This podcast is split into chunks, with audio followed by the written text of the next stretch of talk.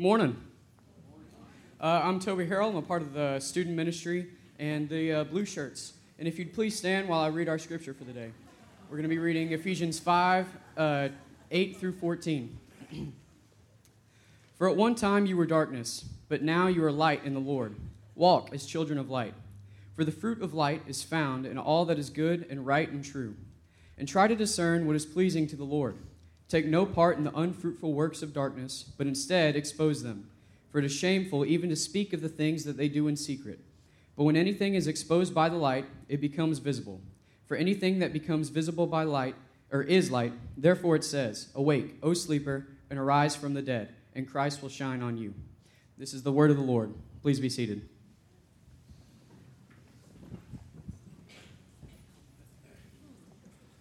Amen. Thank you, Toby. I appreciate that.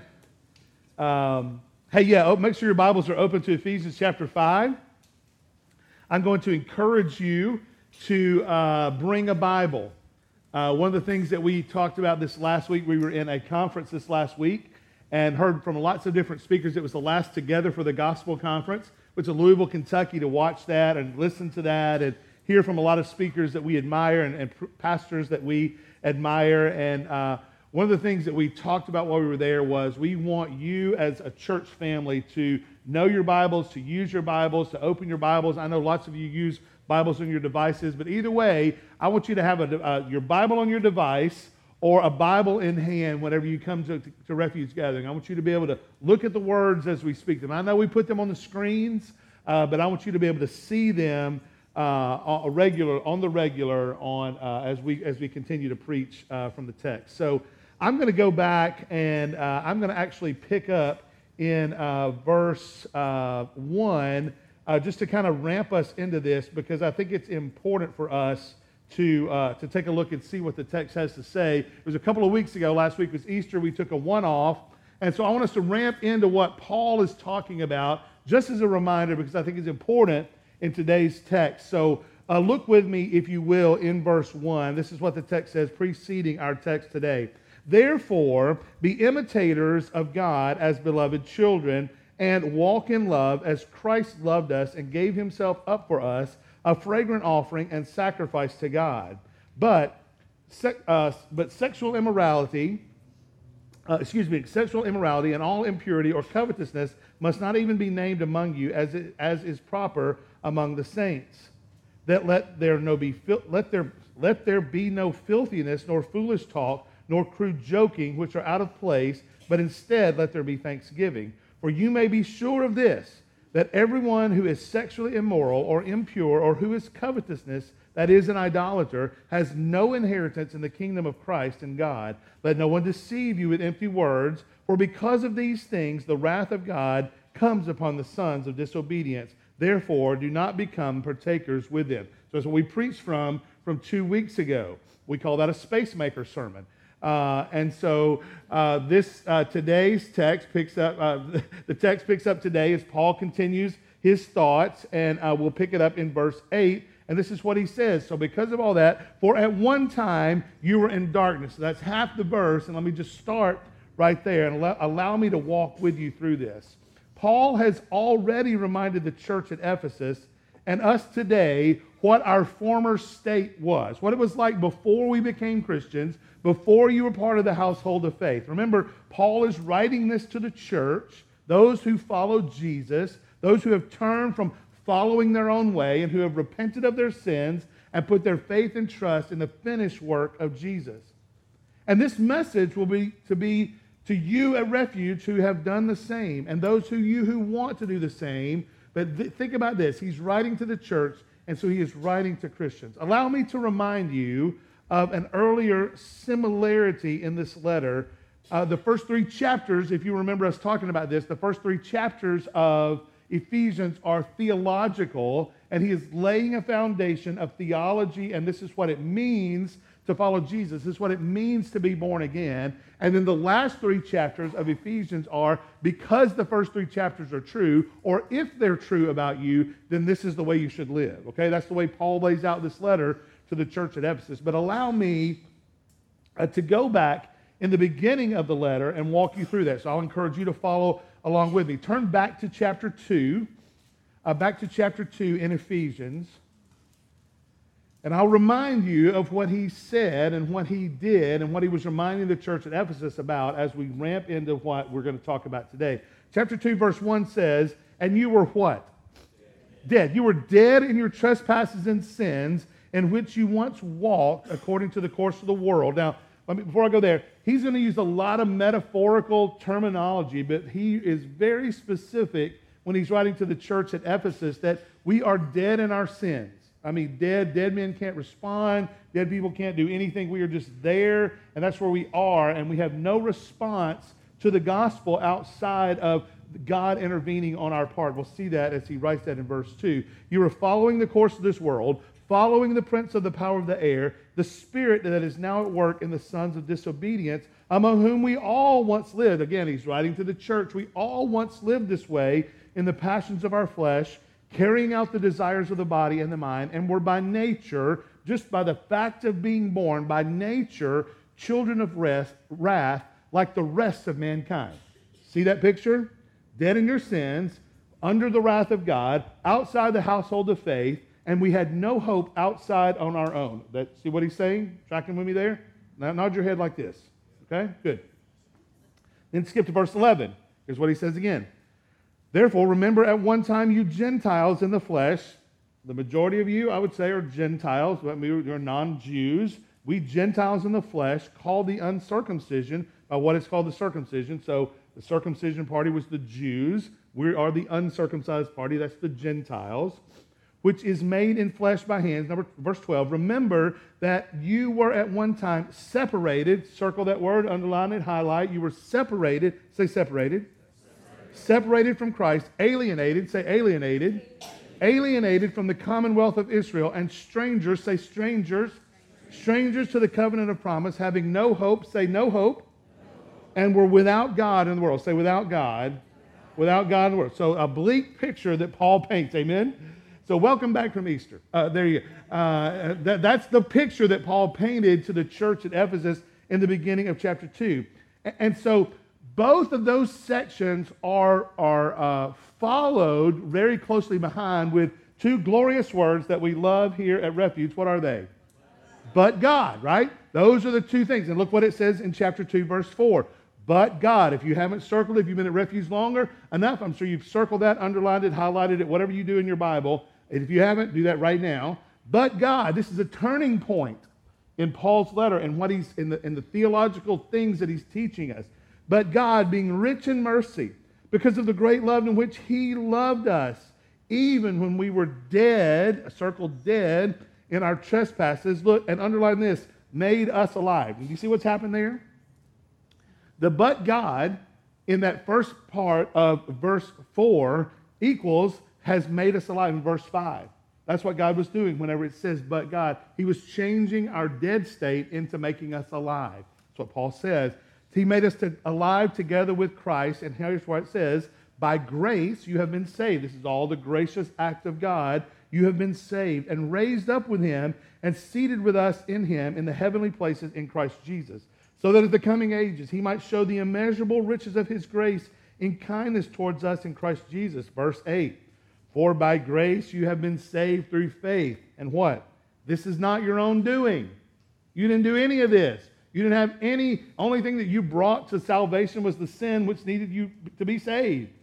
By grace you have been saved through faith. This is not your own doing, it is the gift of God, not as a result of works, so that no one may boast. For we are his workmanship, created in Christ Jesus for good works, which God prepared beforehand that we should walk in them. And then in verse 13, but now in Christ Jesus, look, you who were once far off, remember, far off is back there you, you who were once far off is back there by the drum set. You who were once far off have been brought near to the blood of Christ. By the blood of Christ. Far, near. Remember that? I'm not doing it because it runs me out of breath. Far, near, far, and near. Remember? That's what we that's the example that we use from Sesame Street. Um, Verse 14, for he himself is our peace, who has made us both one and has broken down in his flesh the dividing wall of hostility. And, and look, verse 15, by abolishing the law of commandments expressed in ordinances. You know what he said? He's like, We're putting that aside. We're abolishing the law that is expressed in ordinances because that he might create himself one man in place of the two. There's no longer Jews and Gentiles. We're not, some people are following the law and some people are not following the law. We are one man. We're abolishing all that because Jesus has fulfilled it all. And the, the church said, Amen. Come on. That is good, good news. uh, verse 16, and might reconcile us both to God in one body through the cross, thereby killing the hostility. And he came and preached peace to you who were far off and peace to those who were near. Now, again, Paul reminds his readers of that same truth, just with a different metaphor. Look what he says. For at one time you were in darkness. Okay? You were in darkness. So he's talking about you were dead in your sins, you were alienated from your sins, but you were once in darkness. So we're going to do something right now, and I need everybody to participate, even those who think that you I'm not talking to you, I'm talking to you right now. So if you hear my voice, I am talking to you. Everybody got it? Anybody think I'm not talking to them? All right, I'm talking to you. I'm, you talking to me? I'm talking to you. Uh, uh, think about darkness with me for a second. So close your eyes and keep them closed until I tell you to open them. Close your eyes and listen. Some of you do this regularly.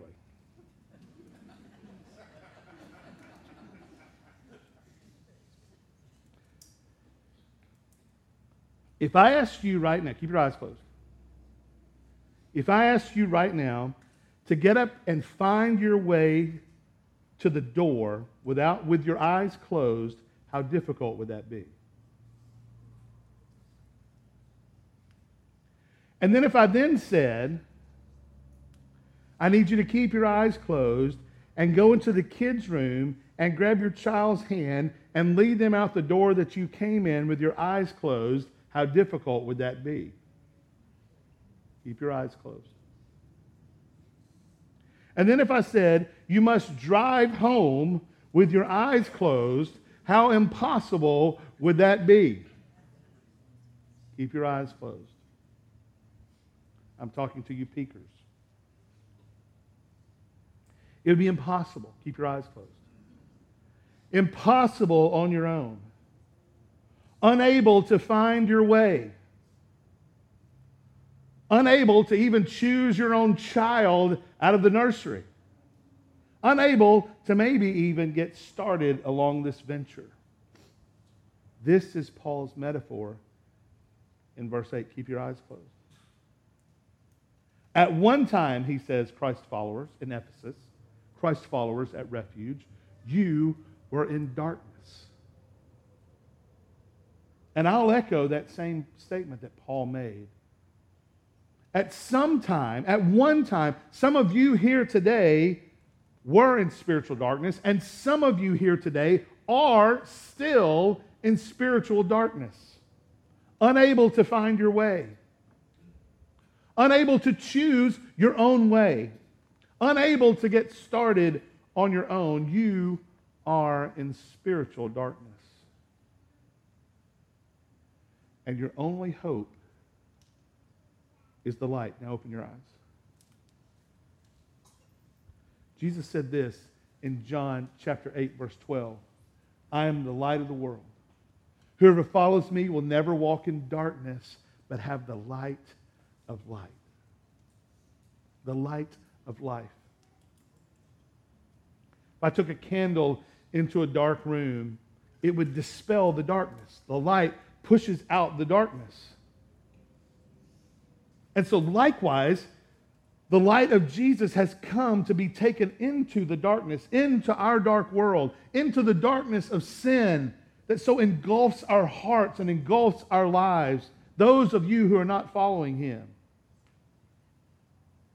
This is the condition that we're in and why we need the light, why we need to follow Jesus. This truth is very simple and very sobering and a very serious truth. L- listen to what he's saying.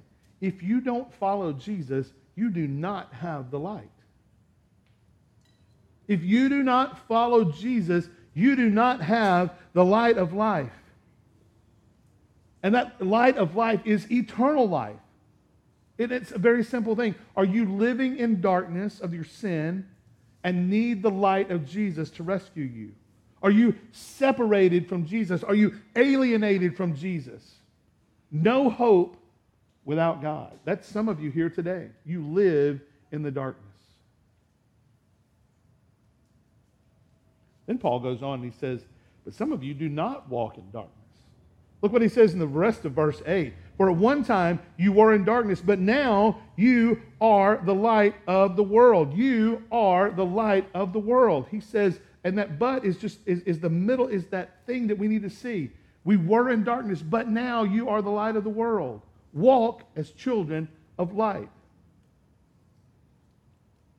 Reminds us of another statement in the Bible. I once was lost, what? And now I'm found. There's an old song that goes, I once was lost in sin, but Jesus took me. Know that one? Yeah, that's the same. That's what you're declaring whenever you sing that type of song. We don't sing that one here, but that's one we used to sing in my old church. I once was blind, but now I see. I once was dead in my sins, but God, being rich in mercy, has made me alive in Christ Jesus. You were once in darkness, but now you are the light in the Lord. That's what Paul is teaching us here. Look, I brought a light bulb up here. Now, if I have a light bulb and keep it in its packaging, is it any good to me? If I try to, if I lay this light bulb on the table, is it any good to me? If I put it in the, in the, into the, uh, uh, where we're going to take communion, is that good? No, of course not if I were to um, have a flashlight, but I had no batteries in it, and the power goes out, is the flashlight any good to me? No, of course not. How many of you have those in your house? Yes, we have lots of those. If I have a fully wired home, but there's no electricity that is coming to my house, and I flip on the light switch, is it any good to me when the darkness comes? No, because I will still not be able to see. In the same way, look, this is what Paul is saying. You're in the same body that you've always been in the same name, the same flesh, same color eyes, the same skill sets that you've always had. But if you are a follower of Jesus, you are no longer in darkness. You have been connected to Jesus. And if you're not in Jesus, you have no connection. There is no light in you. But if you do, you have the Spirit of God that lives within you. You are trusting in the light of the world, Jesus, to secure your salvation. You name the name of Jesus. You are His, and He is yours. That's what Paul is making this point here in verse 8. Paul says, If this is true, and it is, then we should walk as children of light. In other words, live like your salvation makes a difference. We say that a lot here. But that's what Paul is content. If Paul says it a lot, I'm going to say it a lot. We read it in the scriptures a lot. I'm going to try to say it a lot because it's very important. Live like your salvation makes a difference. A difference to you and a difference to the, to the people around you. Whenever we baptized some people uh, last week at Refuge, we gave them a sign, that little wooden sign. You remember what it says? Live differently. Yes, it says live differently. Because as followers of Jesus, that's what we're called to do to live differently. If the Spirit of God lives in me, if the Spirit of God lives in you, then we can't help but be, be different. And I've said it before, and I'll say it again for your own edification. If you think that you're a Christian, you've, been, you've done the thing, you've walked, talked to the pastor, you've prayed, you've been baptized multiple times, whatever the thing is, baptized, christened, dedicated, whatever the thing you've done, but there's nothing different in your life, then you're probably not a Christian. The, the Spirit of God can't live in me and something not be different about me. The Spirit of God can't live in you and something not be different about you. All of us. I don't care what your mama told you. I don't care what your religious background has told you. But if the Spirit of God lives in you, you have to be different. You've been made alive in Christ. Something's got to be different about us when we live that way. Think about what Paul says here. He says the fruit of light. So, uh, the things that are beneficial, the things that are life giving, the things that are. Oh, no, this is verse 9. Look, he goes on to say, he, he parenthetically reminds us of this. He says, For the fruit of light is found in all that is good and right and true. So, so think about this. He says, The fruit of light, the things that are beneficial, uh, the things that are life giving, the things that are helpful, are found all, say all, all that is good and right and true. The fruit of what it should look like is found in all that is good and right and true. Now, who always does what is good and right and true? Yeah, none of us. Not you, Jody, and not me. Uh, Jody raised his hand. Uh, that is untrue. That is not the truth. That is, see, that's not good and right and true. So, uh, so you've blown it there. only God, only Jesus, only the Holy Spirit, our Trinitarian God, always does what is good and right and true. And what is the fruit of that light or the fruit of the Spirit of God living within us? We know what the fruit of the Spirit is, right? Love, joy, peace, patience, kindness, gentleness, goodness, self control. All these are fruit of the, the, that is the fruit of the Spirit. Sometimes the fruit of the Spirit gets tested from time to time. And, and so we have to trust the Spirit to help us in, in our times that we get tempted. And so, Spirit, help me to, to uh, react and act in a certain way that I, that I need to. These are the fruit of the Spirit. They should ooze out of you. There's a good word for you. That's the word of the day. Ooze out of you. Does, this, does, fruit, does the fruit of the Spirit just kind of overflow and come out of you? That's what it should look like in our lives whenever the Spirit of God lives within us. And so, if we are children of the light, as Paul writes in this metaphorical way, if we are children of the light, he says that we're to walk in that light. Our lives will be an outpouring of that light to others. It will be, our lives will be beneficial. Our lives will be life giving. Our lives will be helpful to others. Does that describe your life? Is your life beneficial and life giving and helpful to other people around you? Would others say that same thing about you? Man, when I'm around this cat, I mean, he's just life giving. When I'm around this lady, she is just this is a beneficial relationship to me because she is she is beneficial to me. I can tell that she wants good for me. Can that be said about your life?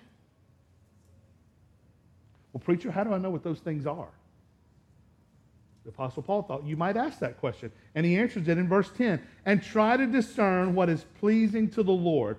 It's very simple to ask yourself this question is what I'm about to do, or what I'm about to say, or what I'm about to post, or how I'm about to react, is this pleasing to the Lord? Is this pleasing to the Lord?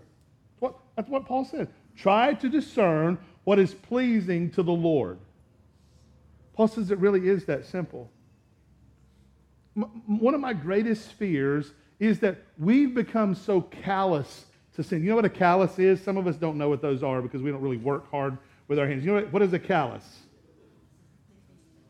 It's a thickening of your skin. It's a thickening of your skin where you've done something repetitive and your skin has gotten thicker there so it doesn't damage the skin. And so it becomes thick because it's used over, used over and over again.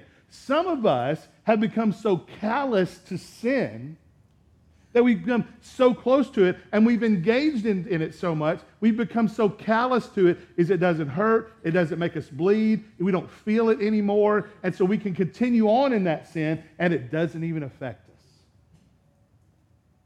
We become callous to sin. We become callous to its effects.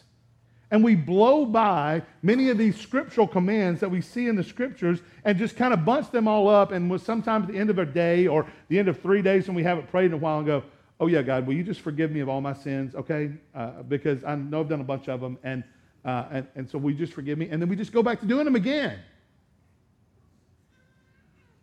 Now, we do believe that Jesus forgives us of our sins. We confess our sins. He is faithful and just to forgive us of our sins and cleanse us from all unrighteousness. The truth is, whenever we become a Christian, that Jesus pays for all of our sin debts.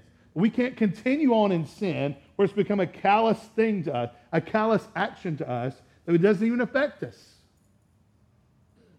Paul reminds us this in his Romans masterpiece. He says, Do we sin more so that grace will abound more? What does he say? By no means. Do we sin more that grace will abound more? He's like, no, we, that's not, you're missing the point, people. That's what he says to the church at Rome.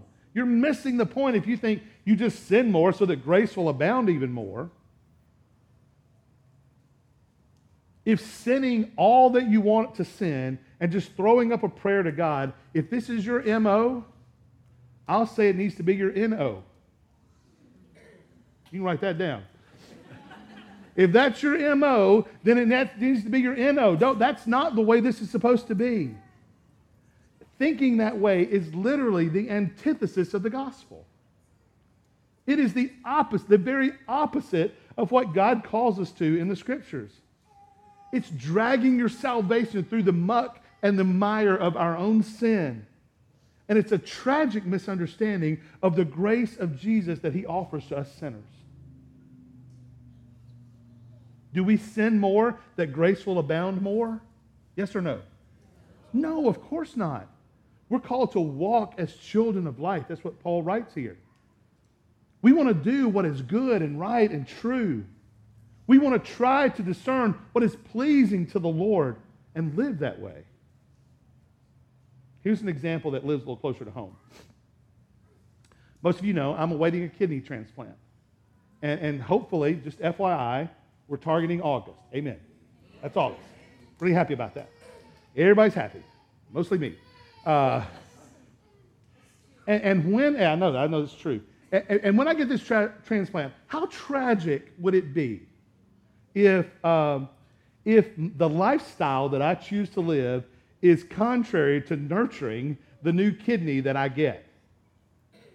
I mean, contrary to go, okay, you're killing the donation of a kidney that you got. What would you say to me? You would probably look at me and go, Scott, you're an idiot. I have friends that say that to me very often. Scott, you are an idiot. Scott, how can you disregard the sacrifice that someone has made for you? Scott, do you not care enough to live differently now? Scott, what gives, bro? I know all of you well enough that you would say that to me. Amen? You better. So, much more, say much more, much more, Paul instructs us, and, and I'm heralding that same call that Paul says if you're involved in some ongoing sin, that some ongoing sin that we're hoping and counting on our eternal life, when we've been granted eternal life, I mean, much more so, I want to say, brother, what are you doing? I want to say, sister, how can you disregard the gift that's been given to you? I want to say, my friend, do you not care enough to live differently now? I want to say, yo, what gives, bro? This calling is for each of you, for each of us. Christian, follower of Jesus, to walk as children of the light, to try and discern what is pleasing to the Lord. And then Paul gives the church some additional insight. He says, This is what I'm talking about. Look what he says in verse 11. Take no part, say no part, no part in the unfruitful works of darkness, but instead expose them. Now, I would encourage you again to underline or highlight that command. What are these unfruitful works of darkness? Take no part in them. I believe Paul is referring to what he's already talked about in this particular part of his letter to the church at Ephesus. Look with me back in verse 3. This is what he says. But sexual immorality and all impurity or covetousness must not even be named among you as is proper among the saints. Let there be no filthiness, no foolish talk, nor crude joking, which are out of place, but instead let there be thanksgiving. For you may be sure of this, that everyone who is sexually immoral or impure, or who is t- covetousness, that is an idolater, has no inheritance in the kingdom of Christ and God. Let no one deceive you with empty words Because, uh, for because of these things, the wrath of God comes upon the sons of disobedience. Therefore, do not be partakers with them. Now, I, I'm not going to go back and explain all that again because I've done that in a previous sermon. And honestly, it's just pretty straightforward.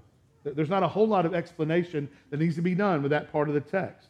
The main crux of this, though, is found in verses 5 and 6. Look what it says People who practice these things have no inheritance in the kingdom of Christ and God.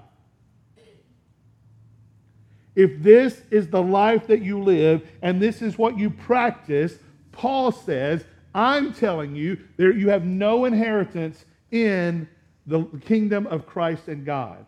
He says this, but because of these things, because of the things that he just listed, that I just read, because of these things, the wrath of God comes on the sons of disobedience. Do not become partakers with them. He's like, church, don't get involved in that. Don't let that be what's said of you. Don't let that be the life that you live. Do not be partakers with them. But he says, on the contrary, look in verse 11, take no part, underline that, circle that, so no part in the unfruitful works of and darkness, but instead expose them. Woo! He ain't playing.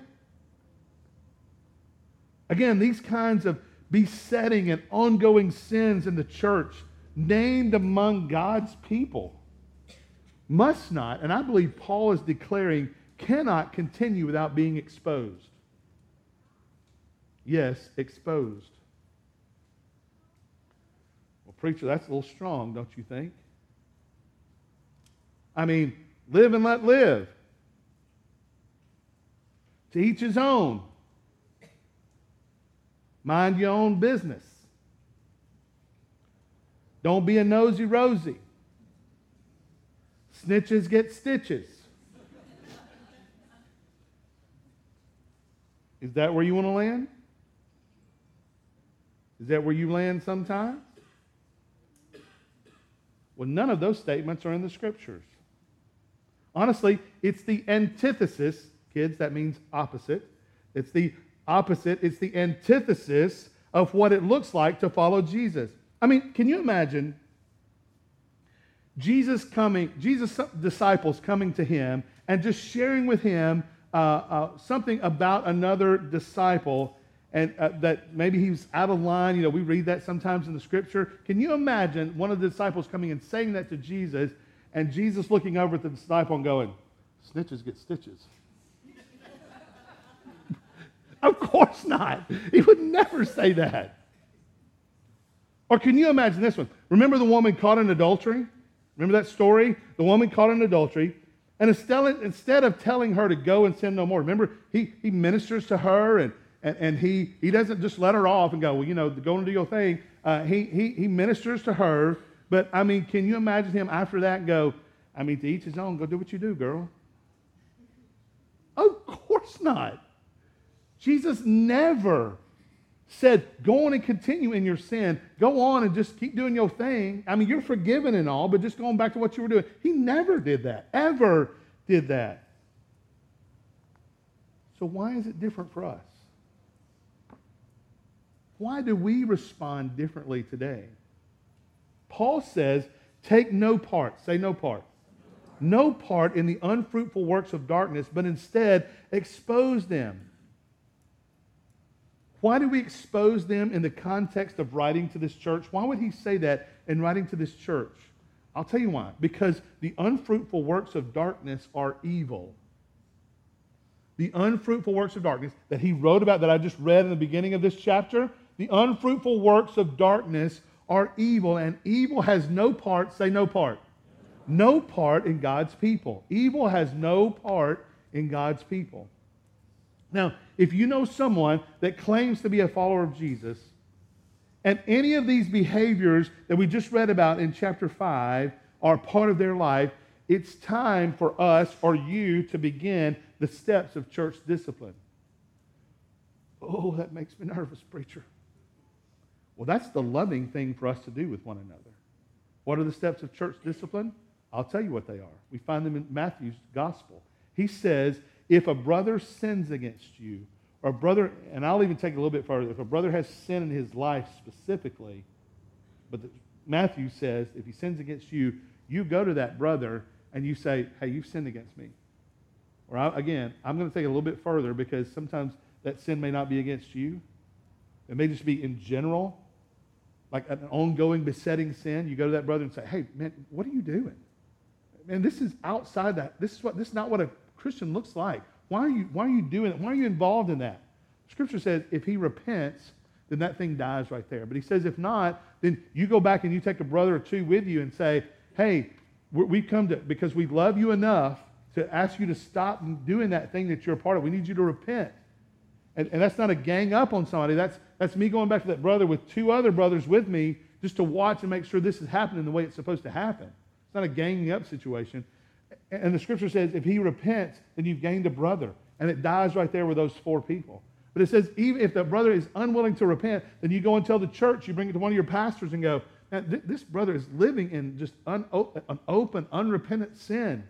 And it brings to the church. And then the church gets involved. And we pastors go to that person along with these other brothers and say, please repent for what it is that you're doing. Turn away from the sin that you're doing. It's crushing you, it's defeating you, it, it has got a stronghold on you, brother. Please, let's turn from that. The scripture says, if you've won him over, then you have won a brother over. But if he's still unrepentant, he says, you come and you tell the church that this our brother is unrepentant. He's unwilling to turn from his sin, and we treat this brother like an unbeliever. Clearly, the Spirit of God doesn't live within our brother because he's unwilling to turn from his sin. And it's up to the church to urge, to urge him to repent. Our, our, our conversations become with that brother, not, hey, let's go to the Grizzlies game. The conversations with that brother comes, bro, please repent. Please return from your wicked ways. Turn away from those types of li- that lifestyle. Turn from that. That's what we're called to do. Why? For their good. For their good.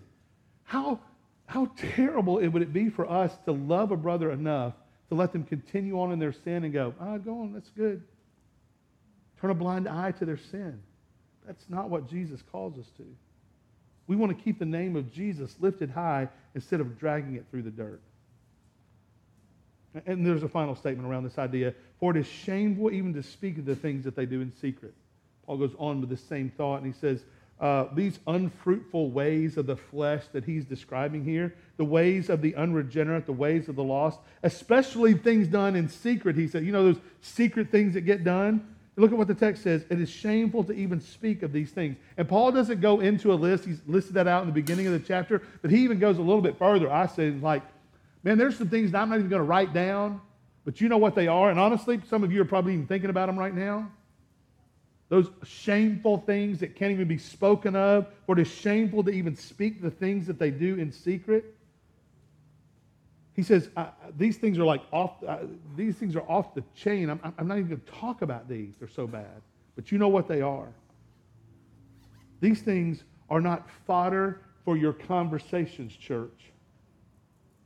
These aren't times that you get around your dinner table and bring up the things about our brothers and sisters. That's not what that's for. They're not for poking fun, and they're not for marginalizing people who have been caught up and are enslaved to some type of sin. Instead, our sin and the sins of our brothers and sisters are to be grieved over. Grieved over. And for those of us who are in Christ, those of us who are Christians, it's, it's incumbent upon us to care about one another enough that we would engage them in, the, in, in either church discipline or in the following way of what Paul says. Look what he says in 13. But when anything is exposed by the light, it becomes visible. For anything that becomes visible is light. Therefore it says, Awake, O sleeper, and arise from the dead, and Christ shall shine, shall shine, will shine on you. If someone chooses to come to you and talk to you about the sin that is in your life, that's taken quite the nerve to come and do that. They've gone through a long process of going, oh man, I don't know if I can go talk to this person or not. I don't know what they're going to do. I don't know how they're going to receive this. I don't know if we're still going to be friends or not. I don't know how they're going to say this or what they're going to do, how they're going to react. Are they never going to come back to church? Are they ever going to be my friend again? I'm not sure what they're going to do. I'm not sure if I'm supposed to do this right, but I'm going to say the right words. Am I going to do the right, all it, you know what I'm talking about? All that stuff. That, that person, if they ever come to you, they've gone through that whole iteration of this to finally get to you and to say, hey, sister, this is unbecoming of a Christian. And more than likely, it's motivated by love for you. And that's certainly our hope that it's motivated by love. Because look at how Paul writes this, this, this, this verse here in, uh, chapter, in chapter 5. If exposed to the light, it becomes visible. It becomes visible, then it is light. So if it is light, that means it's illuminated. That means it's able to be seen now. Whatever that thing is, is able to be seen. And Paul says, listen, church at Ephesus, listen, church at Refuge, the best way to expose sin and give hope or remedy to sin is ex- to expose people to the light of the world, and that's Jesus. The best way to go, let me tell you a better way. This sin that you're exposing yourself to, this sin that you have gotten yourself all up to your neck deep in, there's a better way, and his name is Jesus. There's a better way to repent of that sin, to have that sin forgiven, to have that yoke removed from around your neck, to have that weight lifted from you. There's a better way. His name is Jesus. The only hope of anyone who is caught up in some type of secret sin. Listen, sir, the only way for your hope that's caught up in that secret sin, ma'am, that secret sin that you think nobody knows about, the only way to, uh, for only hope for you that, that if you're caught up in secret sin, that shameful sin or that, that sinister sin, the only hope is the light of the world. The only hope is the light of the world world. Your hope, if you're a person that I'm speaking to today, your hope is this Awake, O sleeper. Awake, O sleeper, and arise from the dead, and Christ will shine on you. Your hope in that sin, to overcome that sin, is the resurrected Jesus. He takes those sins that we get so easily entangled in and nails them to the cross of Calvary. He takes those sins. It was, it was there at Calvary where Jesus poured out his blood to cover your sin debt and set you free from the bondage of that sin that you've gotten yourself so entangled in. It was at the cross where Jesus put to death the sin that so easily besets us and entangles us. And it was at the cross where Jesus literally took to the grave those sins that are rolling through your mind right now. So much sin. So much mess, so much searching, so much doubt, so much temptation, so much failure, so much trying harder and harder and harder to overcome that sin. It's for this that Jesus offers grace upon grace upon grace. It was Jesus who said, Come to me, all you who are, who are burdened and are heavy laden.